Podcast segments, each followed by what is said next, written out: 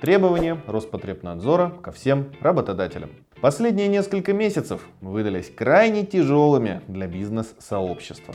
Запрет на работу лишил заработка почти каждого предпринимателя. Сложнее всего, безусловно, пришлось именно в сфере услуг.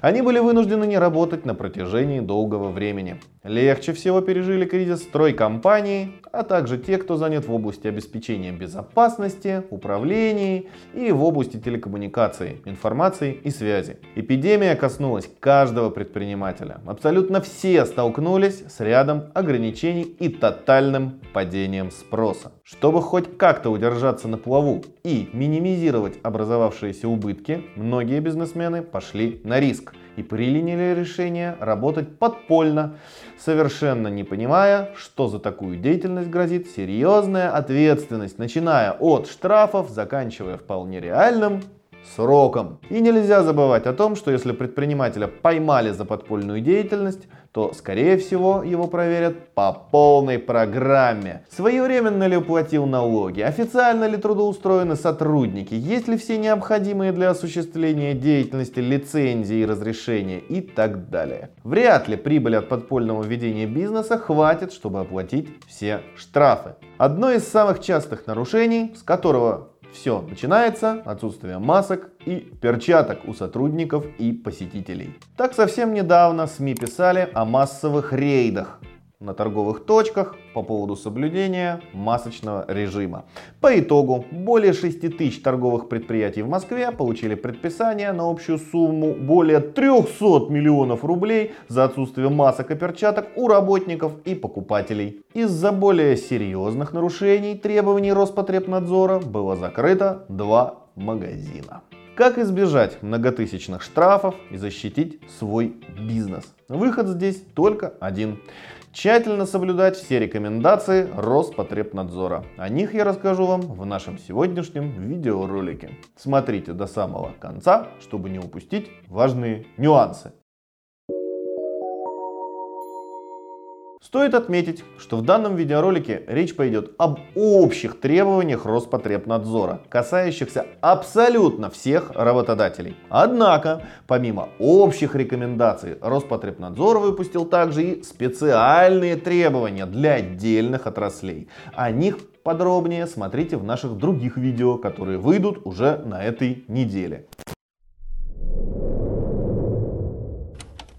Общие рекомендации по профилактике новой коронавирусной инфекции COVID-19 среди работников перечислены в письме Федеральной службы по надзору в сфере защиты прав потребителей и благополучия человека от 10 марта 2020 года о мерах по профилактике новой коронавирусной инфекции COVID-19. Пройдемся по каждому из пунктов. При входе в организацию необходимо разместить кожные антисептики или дезинфицирующие салфетки для того, чтобы приходящие сотрудники, или клиенты, могли обработать руки. В течение рабочего дня необходимо контролировать температуру тела работников при входе работников в организацию. В случае, если у сотрудников была зафиксирована повышенная температура или имеются признаки его инфекционного заболевания, его следует отстранить от нахождения на рабочем месте.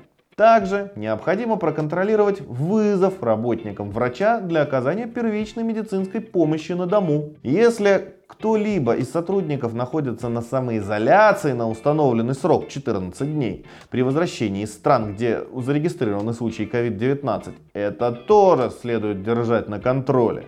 В течение всего рабочего дня важно не забывать информировать сотрудников о необходимости соблюдения правил личной и общественной гигиены, режима регулярного мытья рук с мылом или обработки кожными антисептиками. Во всех помещениях с кратностью обработки каждые 2 часа необходимо осуществлять уборку помещений с применением дезинфицирующих средств вирулицидного действия, уделив особое внимание дезинфекции дверных ручек, выключателей, поручней, перил, контактных поверхностей, столов и стульев работников оргтехники, мест общего пользования, комнаты приема пищи, отдыха, туалетных комнат и комнаты, оборудованной для занятия спортом.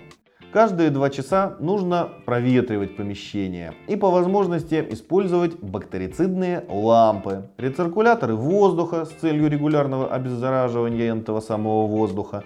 И последняя рекомендация. В организации необходимо иметь не менее чем 5-дневный запас дезинфицирующих средств для уборки помещений и обработки рук сотрудников, а также средств индивидуальной защиты органов дыхания на случай выявления лиц с признаками инфекционного заболевания, маски, респираторы. Что касается организации питания сотрудников, у Роспотребнадзора на этот счет тоже есть важные рекомендации, о которых не стоит забывать. Если в организации есть столовая, то необходимо обеспечить использование посуды однократного применения с последующим ее сбором, обеззараживанием и уничтожением в установленном порядке. При использовании посуды многократного применения ее обработку желательно проводить на специализированных моечных машинах, в соответствии с инструкцией по ее эксплуатации с применением режимов обработки, обеспечивающих дезинфекцию посуды и столовых приборов при температуре не ниже 65 градусов по Цельсию в течение 90 минут или ручным способом при той же температуре с применением дезинфицирующих средств в соответствии с требованием санитарного законодательства. Если столовой нет, то следует запретить прием пищи на рабочих местах. Пищу принимать только в специально отведенной комнате. При отсутствии комнаты приема пищи предусмотреть выделение помещения для этих целей с раковиной для мытья рук, подводкой горячей и холодной воды, обеспечив его ежедневную уборку с помощью дезинфицирующих средств. Подводя итог, еще раз отмечу, если пренебрежительно относиться к рекомендациям и не выполнять эти и другие требования, есть высокий риск, что вас оштрафуют или приостановят работу компании. Если вы столкнулись с проверкой Роспотребнадзора, обращайтесь к нашим юристам и адвокатам Юрвиста. Мы поможем оспорить результаты проверки по процессуальным основаниям. Наши контакты есть в описании к этому видео. У меня на этом все. Ставьте лайк, подписывайтесь на наш канал. Мы ежедневно выпускаем информативные видео для бизнеса и частных лиц. Всего вам доброго!